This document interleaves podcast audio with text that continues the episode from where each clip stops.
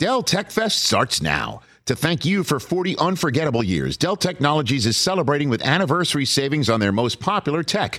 For a limited time only, save on select next-gen PCs like the XPS 13 Plus, where you can make the everyday easier with Windows 11. Plus, curate your dream setup with great deals on select monitors, mice, and more must-have electronics and accessories. When you shop online at Dell.com/deals, you'll have access to leading-edge technology and free shipping on everything. Again, that's Dell.com/deals. Looking for an assist with your credit card but can't get a hold of anyone? Luckily, with 24/7 U.S.-based live customer service from Discover, everyone has the option to talk to a real person anytime, day or night. Yep, you heard that right. You can talk to a real human in customer service anytime. Sounds like a real game changer if you ask us. Make the right call and get the service you deserve with Discover. Limitations apply. See terms at discover.com/creditcard. This is The Rich Eisen Show with guest host Kirk Morrison. Let's start this program with Jefferson Leap to catch it. He caught it! Live from The Rich Eisen Show studio in Los Angeles. He didn't get out of there! No!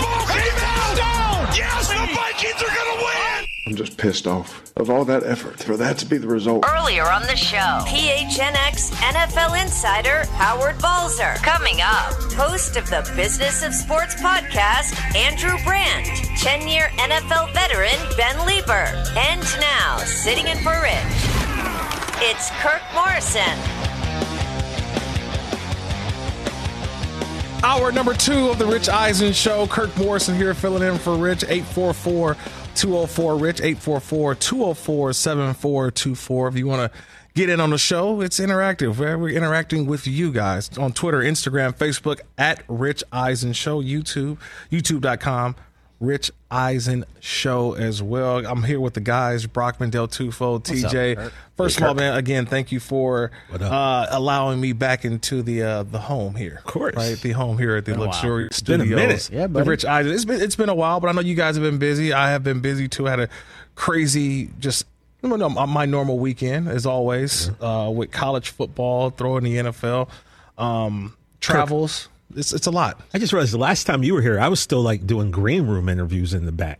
So that's true. You actually haven't even been here since I've been on air, so that's how long it's been. Yeah, I think now you have a more prominent role. You know, it's a little bit. Yeah, you've worked your way up doing things, and so I'll follow you guys, and it's great to see what you guys are always doing. And when I come in, appreciate you, buddy. Yeah, I just don't want to mess it up. Like, I got to keep the seat nice and warm for Rich when he comes back, because everybody's like, "Oh, Rich, where you at?" When Rich, puts out that tweet in the morning, I'm flying back, but Kirk is going to keep the seat nice and warm for me.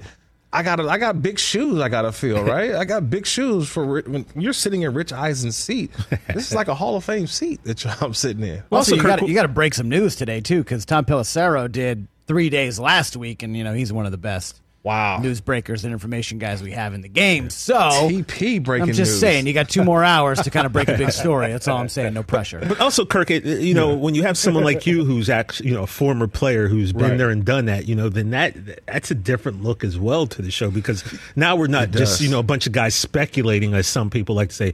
We actually have a guy who actually knows what goes on in that locker room and between those lines. So I love that too. I love when you sit in because of that former player perspective.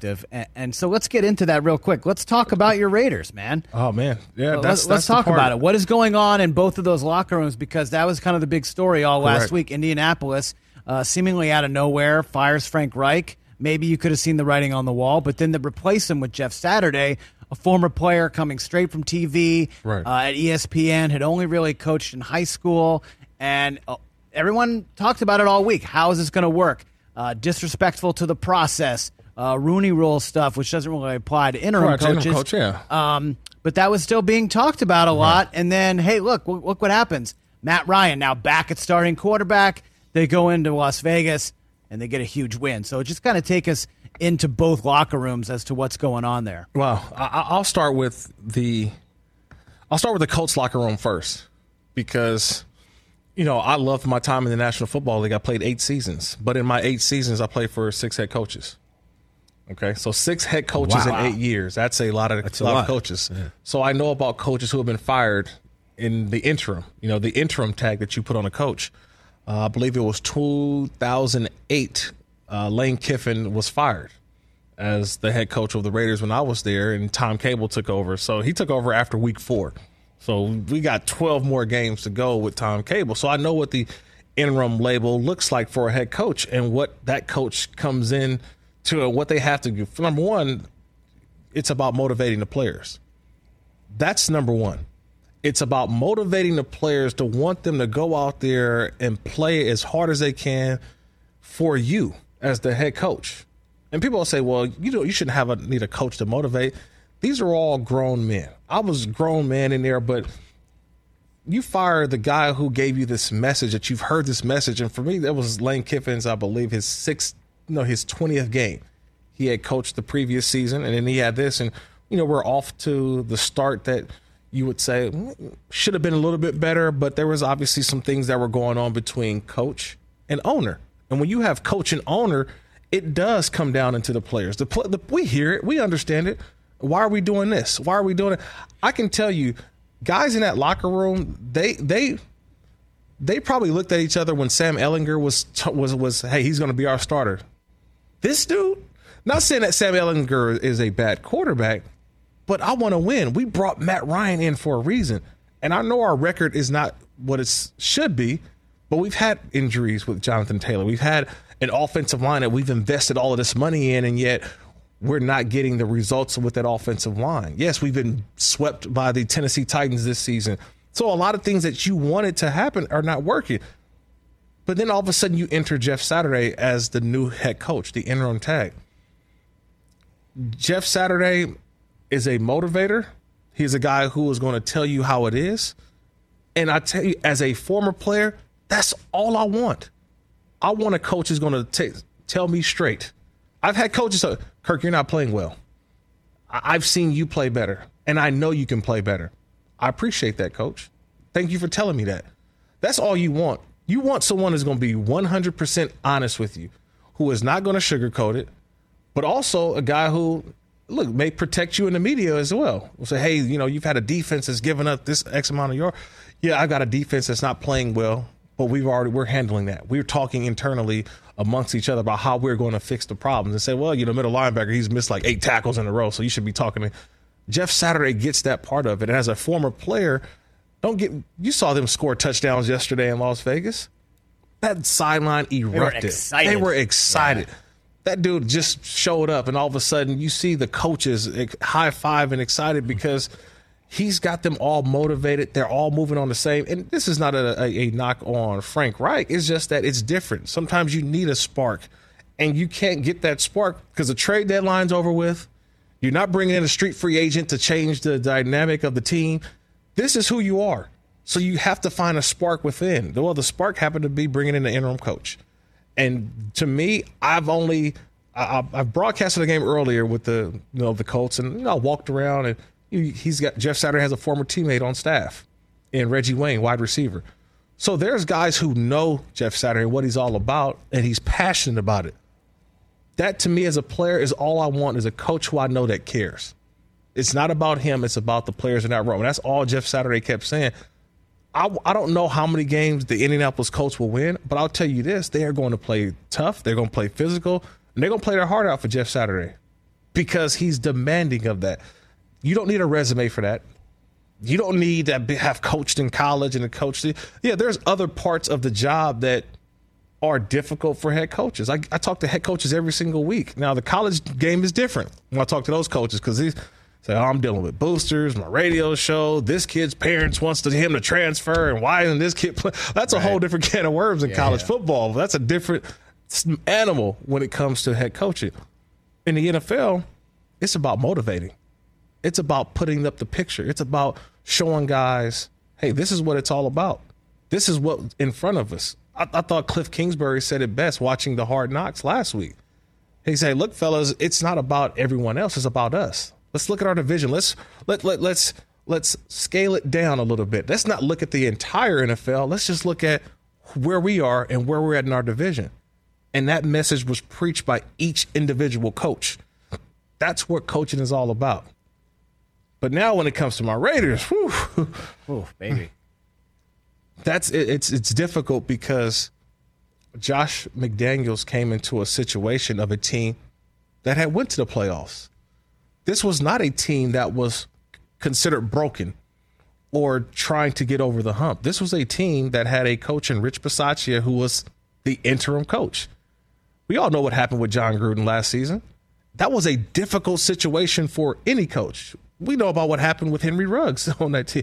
Mm-hmm. Rich Passaccia came in and basically not only did he right the ship, but he also got guys to play for each other. Yeah.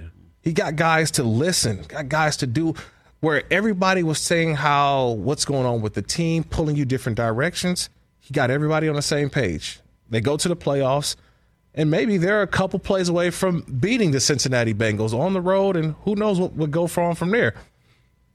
So when Josh McDaniels takes over the job, you're not getting immediate results when you've also invested in Chandler Jones. You've invested in bringing over Davante Adams. You've already got outstanding players in Max Crosby. I thought Derek Carr had shown that he is the quarterback that this franchise has been, wanting. He's playing at a high level. But what I'm seeing is a disconnect. But I think it's also now, it's a belief in themselves. There's no confidence. This is not a confident football team. This you can watch and just say this. They're not confident in themselves. Now you can work hard and you can play hard, do all those things. And I've done that before. I've first person in, last person out. You can work, do all that. That's great. That's outstanding. You're doing your job. But there is a point when you go into a game, and all of a sudden you've built that dam. That dam is built, and all of a sudden there's a little crack, and you start to see a little water come out. And instead of everybody saying, "Hey, let's go patch it up together," you start to see it break a little more. And it's like, uh-oh, here we go again. The dam's about to break. And next thing you know, that's what's happened. The dam just continues to keep opening and opening, and boom, it's gone. And I'm seeing that from this football team. And that's the difficult part, is that obviously you don't have some players who are available to you, but you would expect more from a team that played in the playoffs a year ago, that you don't lose. They're 0-6 this year in these one-score games. Last year, I think they were 7-2 in one-score games. That shows you how close it is to win games in the NFL, because you look at the Minnesota Vikings, they find a way to win those games this year. They very well easily could be in the Raiders situation, but they've won those games. So that's the hardest part for me, is where Josh McDaniels has to look his guys in the eye. And I know they are. I know they're working. But right now, there doesn't seem to be that juice, that energy. And I talked about a win-win for the trade when it came for Miami and Kansas City. It's almost been a lose-lose trade when it comes to Green Bay and the Raiders, right? The Packers and the Raiders trade. Aaron Rodgers hasn't looked the same since they let go of Devontae, or they traded away Davante Adams. And the investment in Davante Adams from the Raiders he's gotten good yards and playing well, got cup touchdowns, but it hasn't resulted in the wins. So there's one trade that's a win-win. This one has been a lose-lose. Now, it's just for this season, because Aaron Rodgers, obviously he's got receivers now that he's working with, and Christian Watson did have a big game. The rookie had 3 catches, who was supposed to be the guy to replace Davante Adams. So there's a work in progress, but right now both teams are hurting off of this in terms of that trade. And so you see Jeff Saturday and the Colts doing this. Seems like they're taking off. He goes back to Matt Ryan, who he believes in. That surprised you after he had committed to Sam Ehlinger, on Wednesday or whatever that was? I think there's one guy who you can't fool. You can't fool the guys on the team, or I say group. There's one group you can't fool. Like, there's situations, I'll go back to my career. Guys know who should be playing and who's not. I mean, there are situations, I know there are certain guys who played, and I'm like, but why are we playing this guy? He's better. Well, Kirk, we've guaranteed $8 million to this guy. He's going to play. But I'm like, there's to a point where I don't care how much money that we are guaranteeing him. This guy needs to be playing, because this guy is hurting us on defense, or he's hurting us on offense. And same thing. Like, you cannot fool the players. And once I see you do that, you've lost all credibility with me. And so I don't know. I don't know what that situation was in Indianapolis, but I think when you start Sam Ehlinger, you've, as a player, and I don't know if this to be true, but think about guys like Stephon Gilmore, right? DeForest Buckner. They know what it looks like. You know, they've been to Super Bowls. They've played in Super Bowls. And they know if a decision is being made by the head coach or by management, general manager, they know. That's one person they're those people you cannot fool players. You can fool the media, you can fool other folks, but you're not going to fool a player, because we are the ones at practice and we see it every day. And when it came down to who do you believe in the most, Jeff Saturday wasn't there 10 minutes and he was like, put Matt Ryan in. I'm just saying, he wasn't there 10 minutes and was like, put Matt Ryan in. And they won. And they won, and the results are in. And so now for all the people, I'm still waiting on that apology from Bill Cowher, right? Has he made it yet? Well, Kirk, I'm glad you... Bill Cowher make it yet? Like what I said, it adds to Joe the fact Thomas, that you... Did Joe Thomas make that? Because he went all in. Joe Thomas, what do you say? Your drinking buddy and all that, see? What I'm saying is this adds to the fact of what I was saying about you being a former player. You know, we got a lot of media people. I saw some people come on air and... not those two that you spoke of, but before them, and looked like they were literally about to start crying about this. And Brockman and I were talking last night about it, and we were talking about Joe Thomas and Bill Cowher. And I was like, I didn't hear Joe Thomas, so I would assume that a former lineman might be on the side of the other lineman. I kind of understand Bill Cowher's point, not to say I agree or disagree. Right. I understand where his passion came from because he did go through the coaching ranks, but yes. I just like the fact that... getting a different point of view from you, someone who has, been a player and you kind of know what goes on in the locker rooms, right. Just an interesting way that you look at it compared to a lot of other people. Well, it is different. I mean, I don't hide that I'm a Warriors fan.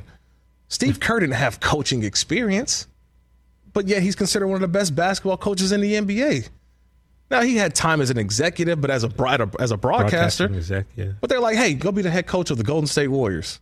Cool. Okay. Now, what, 5 championships later? But he also stepped into later, Mark Jackson left him in a pretty good spot when he got there, too. So but he had no prior experience in coaching. Yeah. You get what I mean? It's about relationships. It's about managing egos. That's the big part. I'm not going to say I could be a head coach, but I know if I ever were to be a head coach, I know how I would run it. I know what I would do. I'm going to hire the smartest, youngest coach hungry on the offensive side to be innovative, to be creative, and that can work with people, work with young guys, and can speak their language. I'm going to go old school when it comes to defense. I'm going to go old school defensive coordinator, a guy who's seen a ton of offense but knows how to make corrections and adjustments and is not afraid to look a guy in the eye and tell him, you're not playing good. Right. I've had coaches because that's how I wanted to be coached. And that was most effective for me. I'll get a great special teams coordinator who actually will be my assistant head coach because he knows how to work with an entire room, not just his specific group, but the entire room. That's how I would do it. And then for me, my job is to make sure that we're all on the same page, motivating, creating competition. Those are the things that you need to do. And so, yes, it's been an old school way of thinking for so many years. But I'll tell you this. Mike McDaniel is showing you something different in Miami. He doesn't look like Chuck Noll, right? He'll look like Bill Parcells, but it's effective. So you're opening doors for other guys to have these opportunities because it may not be what you've been accustomed to seeing. So yeah, it'll be interesting. I can't wait to talk to Andrew Brandt. He's also a guy who's been around the NFL for a long time, and he's seen some coaching transitions. He was in Green Bay with Aaron Rodgers and also Mike McCarthy, Mike Holmgren as well. So I'll get his take. He'll be coming up in just a little bit, and we'll get his thoughts on that game over in Green Bay between the Cowboys and the Green Bay Packers from a day ago. Veteran Day comes every year. We just had it. Veteran Day came by Friday. Everybody was off work. Did you guys get Friday off, by the way? No, we were here. See, that's what I'm saying. Some people get it off. Some people don't. We're always here. Yeah, my kids, they got it off. So it's one of those days. My son's school was closed. Yep, it was Eggo Waffles on Friday morning. Here we go. But Veteran Day has come and gone, but companies rarely thank veterans in a way that's meaningful. Of all of us, veterans deserve to be thanked the most. They serve to keep us safe, and that deserves some meaningful gratitude and appreciation. At Navy Federal Credit Union, every day is Veterans Day. Navy Federal Credit Union is committed to veterans and helping them live their lives to the fullest. Navy Federal Credit Union offers resources like the VA Loans Hub and Best Cities After Service. Navy Federal Credit Union also offers veteran employment assistance partnerships with nonprofits like the mission that it continues. Plus, Navy Federal Credit Union is a top VA home lender. They offer personal finance counseling as well as 24/7 member service. Navy Federal Credit Union has a growing community, over 1.8 million veterans just like you. When we say thank you, we mean it. Navy Federal Credit Union. Learn more at NavyFederal.org/veterans, insured by NCUA, an equal housing lender. Coming up, Andrew Brandt, the former NFL executive and the co-host of the Business of Sports podcast. Coming up, join the Rich Eisen Show. Looking for an assist with your credit card but can't get a hold of anyone? Luckily, with 24/7 U.S.-based live customer service from Discover, everyone has the option to talk to a real person anytime, day or night. Yep, you heard that right. You can talk to a real human in customer service anytime. Sounds like a real game changer if you ask us. Make the right call and get the service you deserve with Discover. Limitations apply. See terms at discover.com/creditcard. Let's talk O'Reilly Auto Parts, people. They're in the business of keeping your car on the road, and I should know. They kept my car on the road, and they do it with a smile on their face. They offer friendly service and the parts knowledge you need for all your maintenance and repairs, and that comes in so welcome when your car needs to be put back together, and they do it with a smile, so you know you're being taken care of. They got thousands of parts and accessories in stock, either in-store or online, so you never have to worry if you're in a jam. And guess what? You should not miss Power Torque Tools DIY Days at O'Reilly Auto Parts. Power Torque hand tools come in with a lifetime guarantee. And right now, you can save big on Power Torque hand tools, power tools, jacks, and more. Get great deals on a wide range of Power Torque jacks and jack stands, including 2-ton jack stands and up to 3.5-ton floor jacks. Let the professional parts people at O'Reilly Auto Parts help you find the right Power Torque tools for your next DIY project. Stop by O'Reilly Auto Parts today or visit us at O'ReillyAuto.com/Eisen. That's O'ReillyAuto.com/Eisen. Back here on the Rich Eisen Show, Kirk Morrison filling in for Rich, and we go to the guest hotline. Joining us on the Mercedes-Benz Vans phone line, it's one of the more respected guys, I think, in the NFL circles. He's a former NFL executive, the host of the Business of Sports podcast, and a contributor as an MMQB columnist. He is Andrew Brandt. You can follow him on Twitter at Andrew Brandt. And Andrew, you've been in NFL circles for a very, very long time. And I'm going to start with this. I believe you did cross with Jeff Saturday when he spent that 1 year, I believe, in Green Bay. Help me if I'm wrong, but we were just talking about Jeff Saturday, the new head coach of the Indianapolis Colts. So obviously it's a situation where some people didn't like the hire as an interim coach with a guy with no prior experience in coaching in the National Football League or even college, but yet they go out, the Indianapolis Colts win a football game, and he wins his first game as a head coach. What did you think about how that hire went down for the Indianapolis Colts, Andrew? Yeah, good to be with you, Kirk. You know, I know Jeff well, but not from Green Bay. Mm-hmm. The time he came to Green Bay for the 1 year, I believe, was after I had left. Mm-hmm.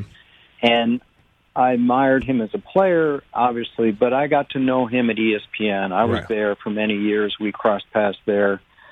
And one of the things I covered at ESPN was the collective bargaining agreement, especially way back in 2011 when we had a lockout. And we had no football, no training camps. No mini camps, no training camp. As people remember, it just sort of all came together at the end. They didn't lose any games beyond the Hall of Fame game. But Jeff led the union, and that's a job. You know, that's 2,000 players trying to build consensus, trying to go into bargaining with people like Robert Kraft and Jerry Jones, and trying to make gains. That's a tough job, and he was able to do that. I was not as harsh about the hiring as most people. I said, to me, head coaching is about two things, leadership and communication. Yeah, absolutely. And you can get people to do the X's and O's. You can get people to line up. You can get people to do the sort of grunt football terminology stuff.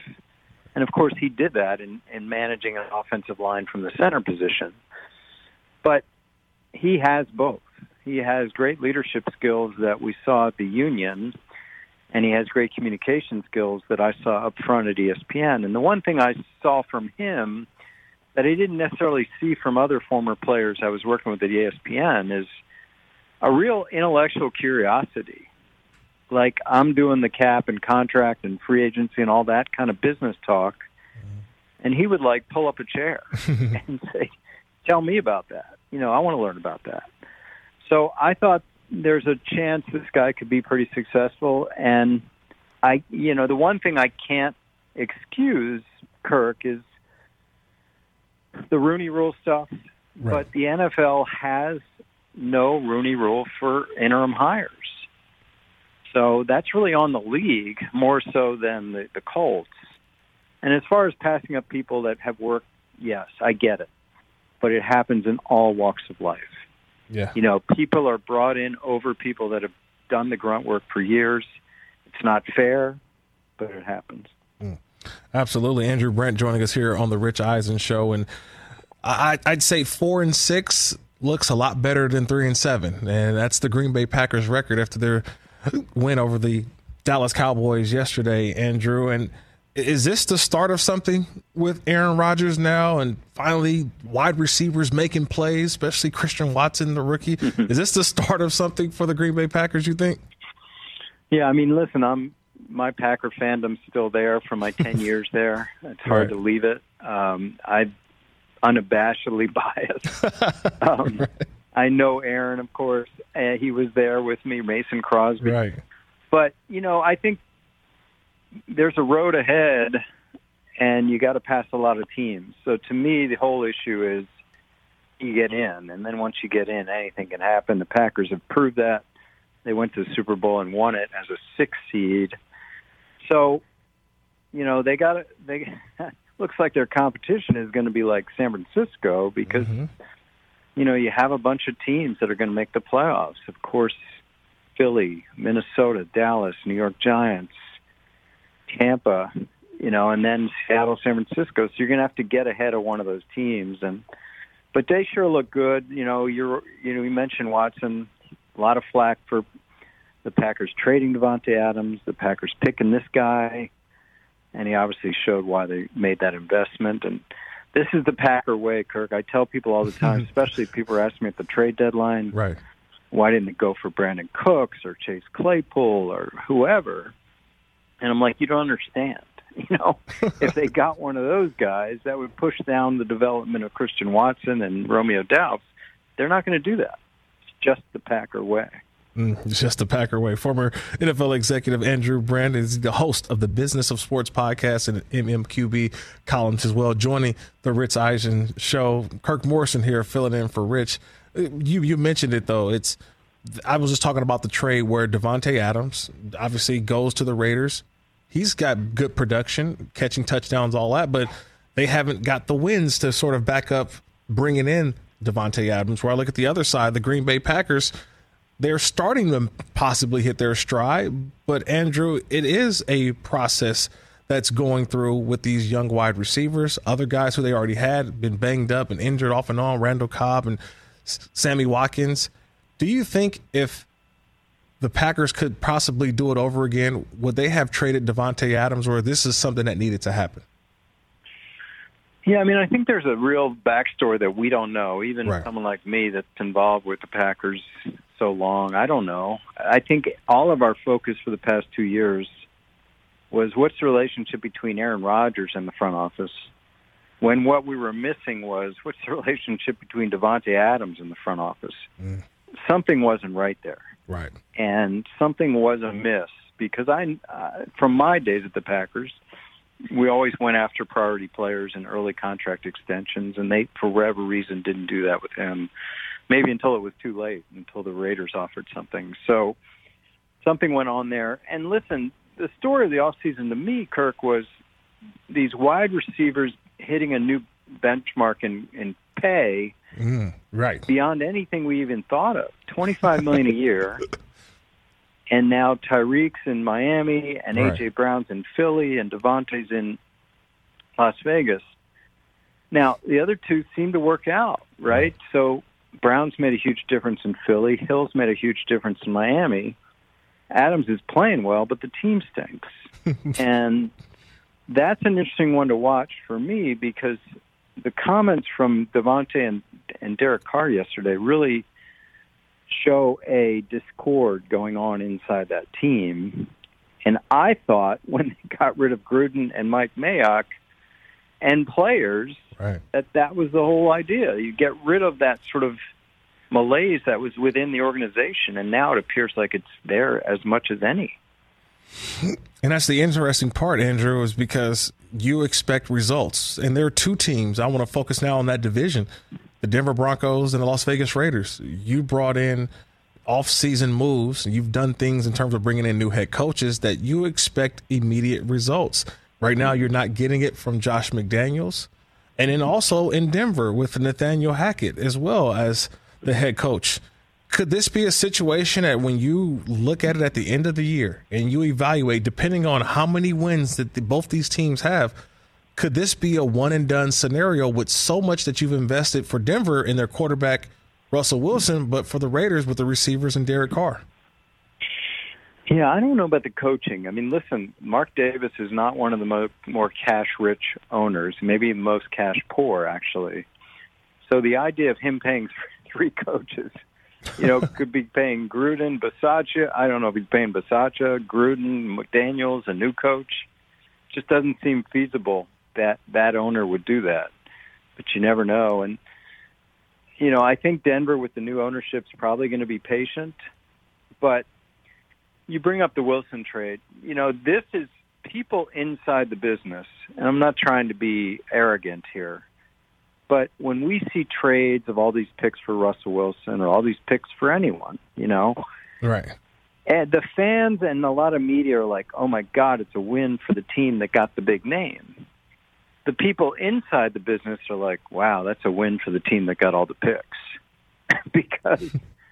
Because when you trade a big name, the chances are the big name got a big name when he was in his peak. Mm. And now he's down from his peak. And that's what I tell people. When you see these trades, sure, you're going to say, well, the team that didn't get any big name players back got screwed. But these trades are long-term investments. And even Christian Watson with the Packers, you know, let's judge him against Davante Adams in 5 years, not now. There's no way he's going to beat Davante Adams now, but these are the kind of ways you have to look at these trades long term. You know, Andrew, what was your other big takeaway from Week 10 of the National Football League? Obviously, there's some games in Minnesota, and Buffalo has been on the top as maybe one of the games of the year. But is there any big takeaways that you see from Week 10 that you just keep saying, wow, I can't believe this?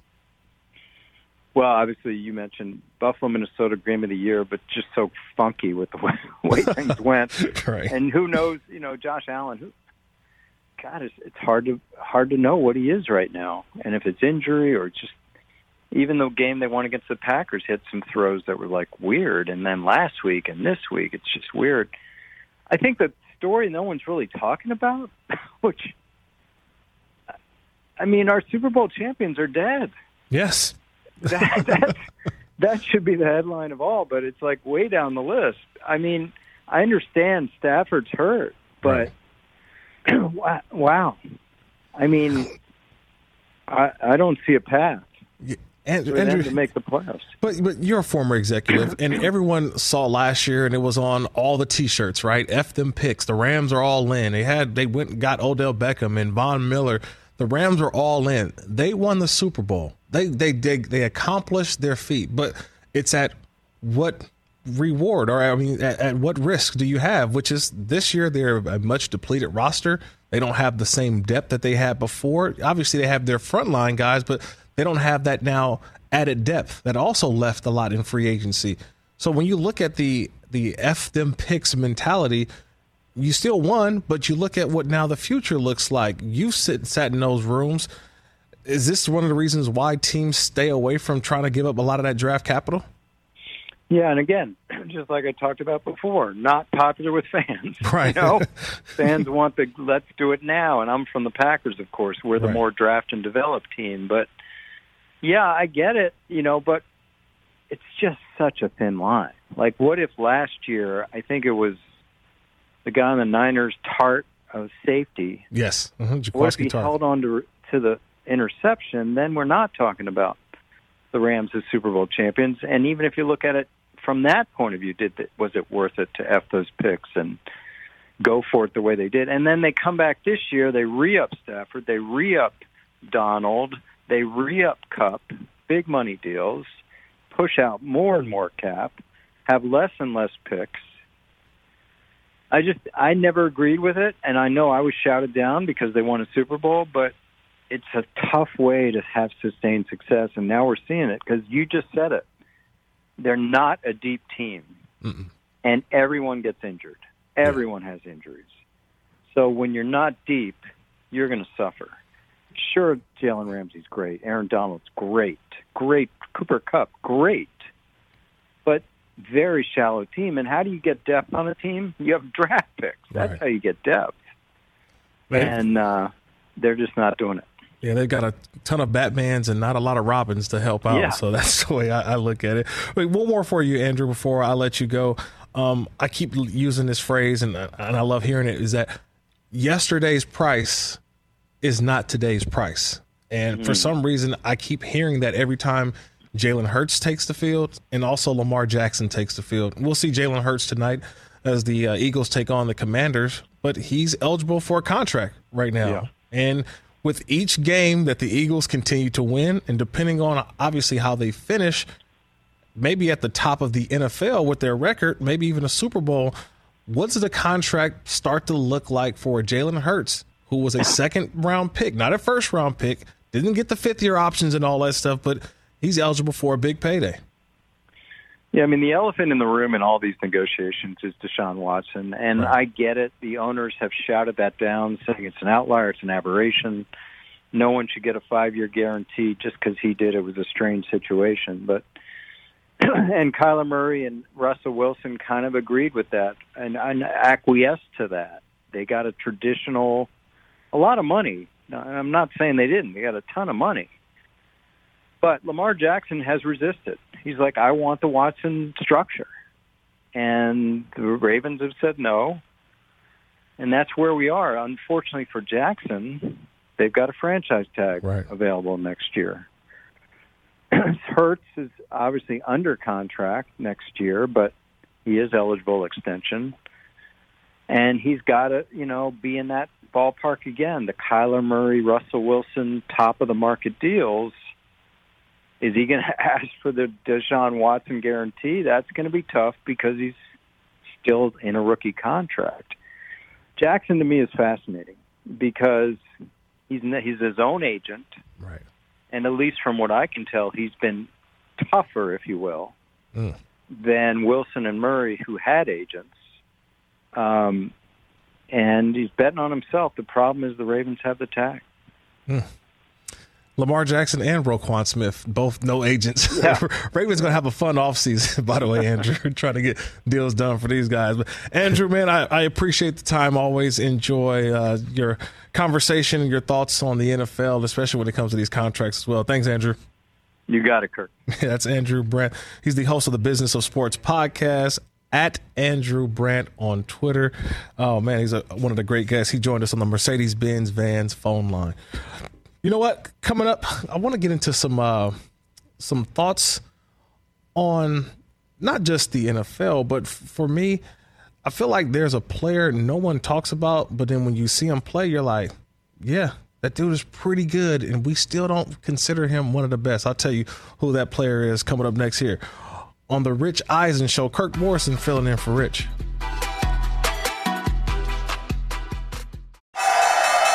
Just Capital is a nonprofit that tracks which companies are a force for good. Companies like Bank of America, which just earned the Just Capital seal.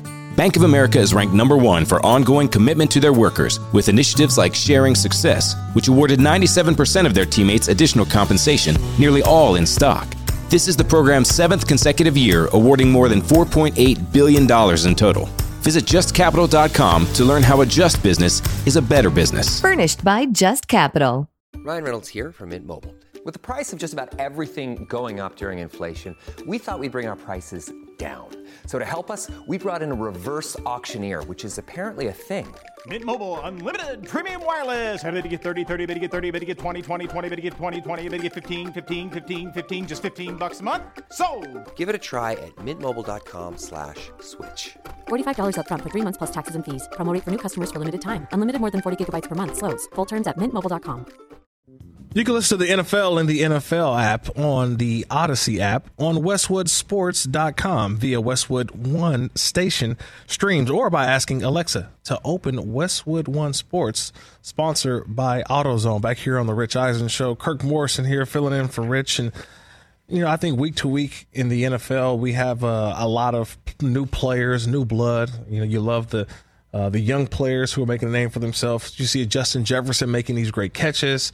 You're seeing, you know, guys like Justin Fields finally starting to, I guess, turn a corner in a loss.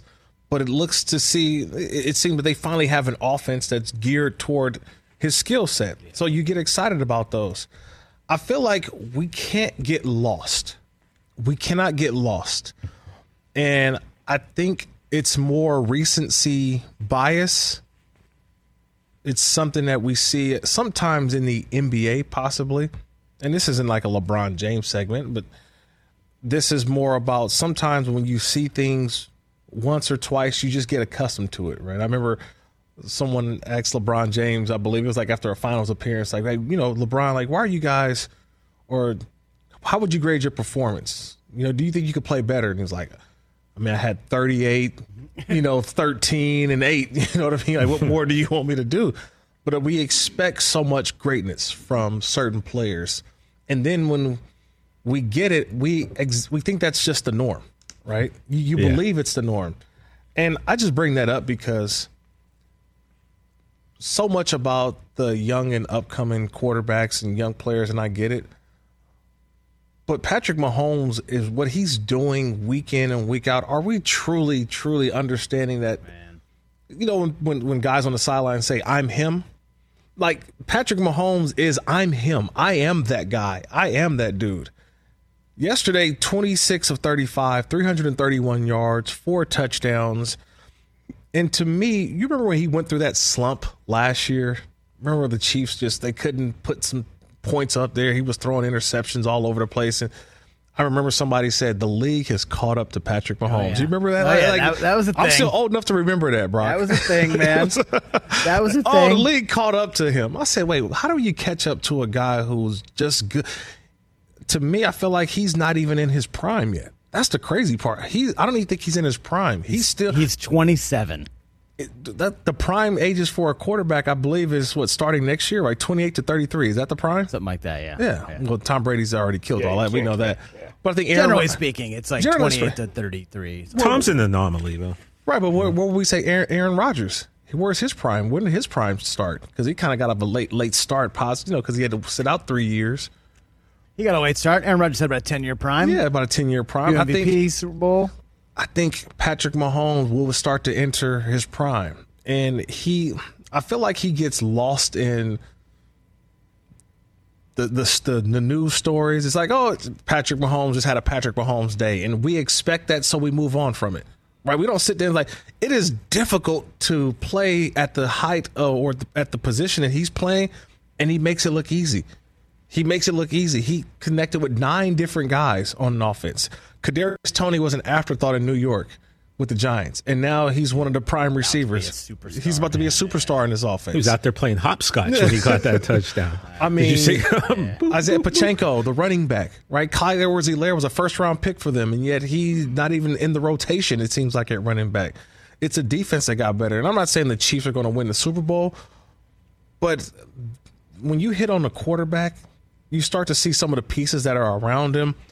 And I feel like we're just kind of overlooking Chiefs because it's a story that we expect him to be late in the season.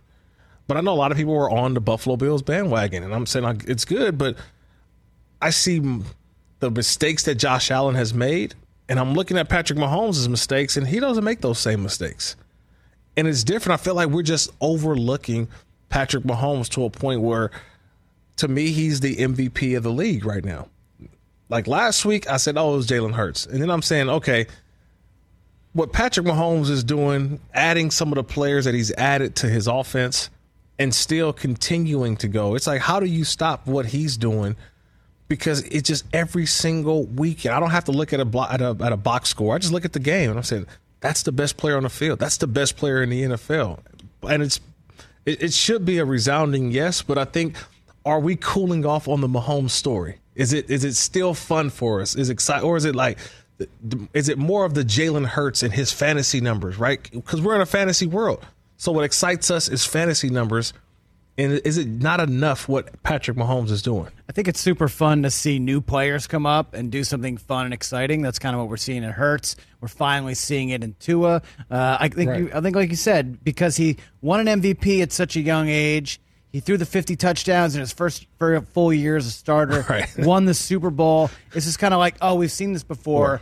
But like you said, only 27. But I think if they do it this year, if they go back to the Super Bowl, we're going to see it because it's without Tyreek Hill, who everyone thought this guy was so important to their offense. But Mahomes is first in yards, first in touchdowns. He's second in QBR. He's fourth in passer rating. Like, the guy leads in yards per game.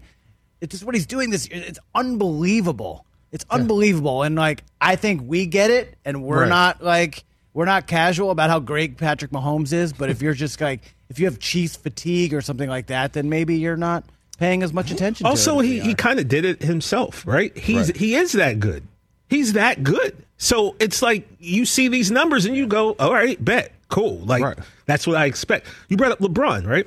LeBron's won 4 MVPs. Realistically, how many MVPs should LeBron have? Right. He could have 8, 9. You know 10? What I mean? But so I think, yeah, we do get to a point with some of these guys where they set their own bar so high that we're like, Patrick Mahomes had 4 touchdowns and 400 yards on Sunday. I tell you this on Monday, and your response is, man, cool. Oh, bet. Sure. I'm glad I didn't play against him in fantasy. Right. It's just like he's reached that point, I think, in sports, and there's not a whole lot of these guys where just like, no matter what they do, it's like, okay, yeah, I believe that, sure, because he's that good. But then I tell you, Justin Fields had 167 yards in the air, 1 throwing touchdown, and on the ground, 13 carries for 147 and 2 rushing touchdowns. He's like, what? Yeah. Justin Fields did what? Exactly. Oh, my.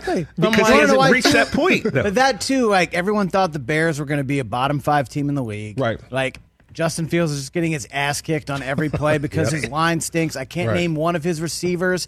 Maybe we drafted David Montgomery in fantasy, and that's it. Like, Cole, how do you pronounce his last name? Like, you know what I mean? It's like, that's the type of deal. And now he's on a pace to break Lamar Jackson's quarterback rushing record for a season. Like, this, it's so exciting. So new is also fresh, but let's not forget how awesome Patrick Mahomes is. And, like, the dude still has maybe 10, 12 more years to play. And Chris Brockman a few months ago, he was, which I thought, I was like, pump your brakes on this. He was putting Patrick Mahomes on his quarterback Mount Rushmore. Are we back?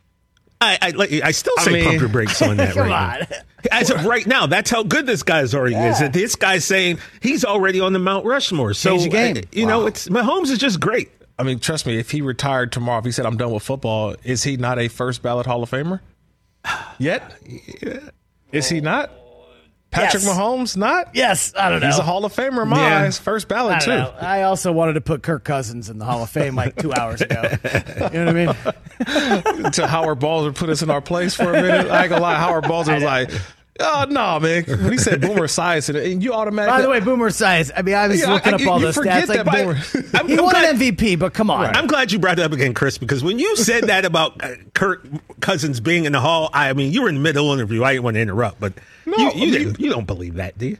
Well, I mean, we're saying that the trajectory. I'm saying on the trajectory. During the interview, he had brought that up. My point was if he wins the Super Bowl. If he wins the Super Bowl. Yeah. No, he's still not a Hall of Famer. Yeah, I mean, because you look at also, too, like. Jim Plunkett is not in the Hall of Fame. You know what? It has to be the trajectory of keep going. We're not saying off of one season this season. If you look at his numbers are going to be there. His numbers are going to be there. But now if he starts having some postseason success over the next couple of years, and yes, because I think that you look at before the season started, I thought Matthew Stafford was on a trajectory that I'm envisioning for Kirk Cousins. Right. And now halfway through a season, you're like, hey, well, let me stop. Yeah, I'm trying to curl up into a ball. And I'm like, oh, I didn't say that about Matthew Stafford. But now it's that's what happens because he won a Super Bowl, all these comebacks. Matthew Stafford was the fastest to, what, 40,000, 50,000 yards in the NFL. All of it. Every yard. And now you're like, he's just a numbers guy. But winning that Super Bowl, it just changes how people perceive you and think about you. You know, you're still that same guy. You now just got the ring. And it's like, I think with Kirk, if they do it this year, obviously looking way ahead, we're going to change the way we think about him. We're not. Yeah. Kirk Cousins is not a Hall of Fame quarterback. I'm sorry. He's not. Yeah. I'm ready for some overreactions, man. Hour 2 done. Hour 3 coming up. Overreaction Monday. That?